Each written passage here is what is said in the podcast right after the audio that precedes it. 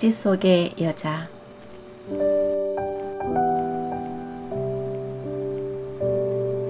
별도 달도 침묵하는 밤이다.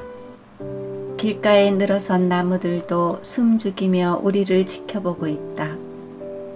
멀리서 개 짖는 소리만 간간히 들려올 뿐이다. 좁은 차 안에 흐르는 긴장감이 풍선처럼 부풀어 터져버릴 것 같다. 우리는 남도의 끝자락에 머물고 있다.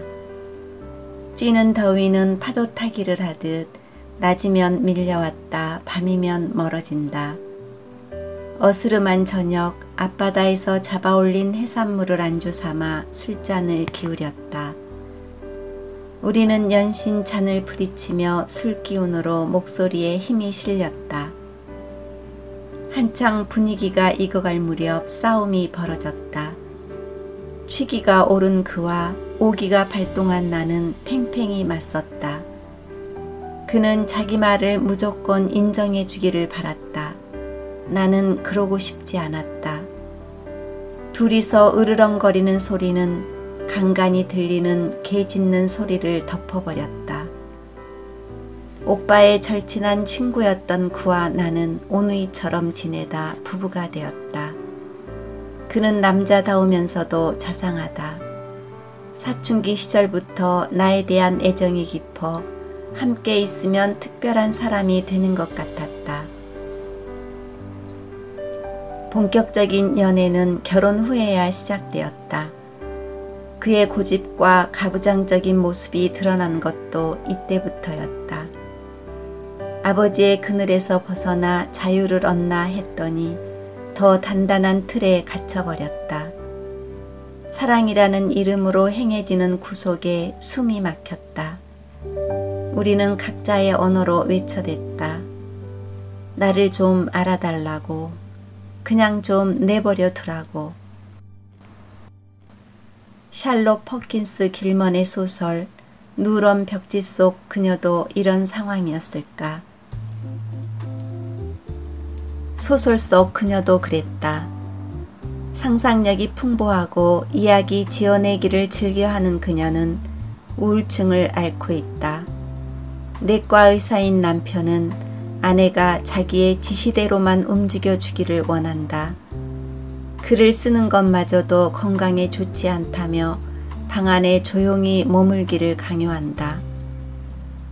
그녀는 좋아하는 일이야말로 건강에 도움이 된다는 말을 차마 하지 못한다. 그녀를 위해 최선을 다하는 남편에게 배신행위라고 생각하기 때문이다. 남편의 꼭두각시로 살아가는 그녀가 할 수 있는 것은 종일 벽지를 바라보는 일이다. 어느 날부턴가 그 속에 갇힌 여자들의 환영이 보이기 시작한다. 낮이면 겹겹이 바른 벽지에 제압당한 듯 조용하던 여자들이 밤이면 그곳을 벗어나기 위해 몸부림친다. 그녀는 여자들을 밖으로 내보내기 위해 밤마다 벽지를 뜯어낸다.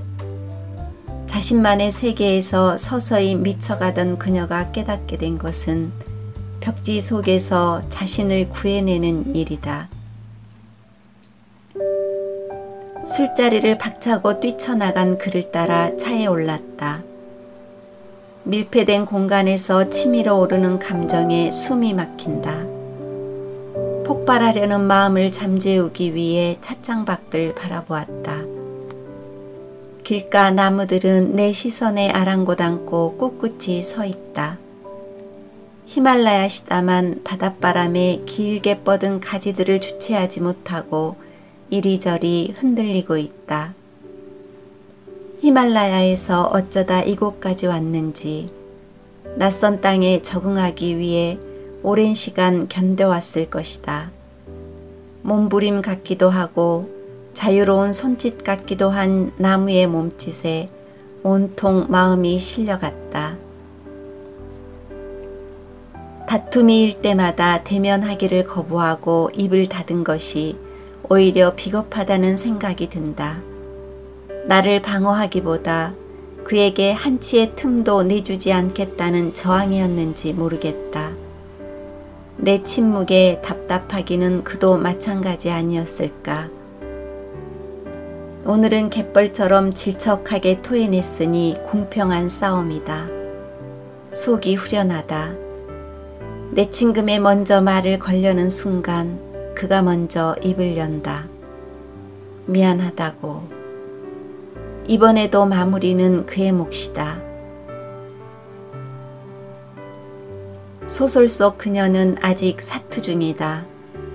문을 두드리는 남편이 열쇠를 따고 들어오기 전에 여자들을 구출해내야 한다. 미친 듯이 벽지를 떼어내는 아내를 보고 실신한 남편을 향해 그녀가 소리친다. 나 드디어 나왔어요. 당신의 반대를 무릅쓰고요. 당신은 도로 나를 집어넣을 수는 없어요. 제가 살던 곳과는 다른 땅에 깊게 뿌리를 내린 나무는 하늘로 치솟아 아름다운 정원수가 되었다.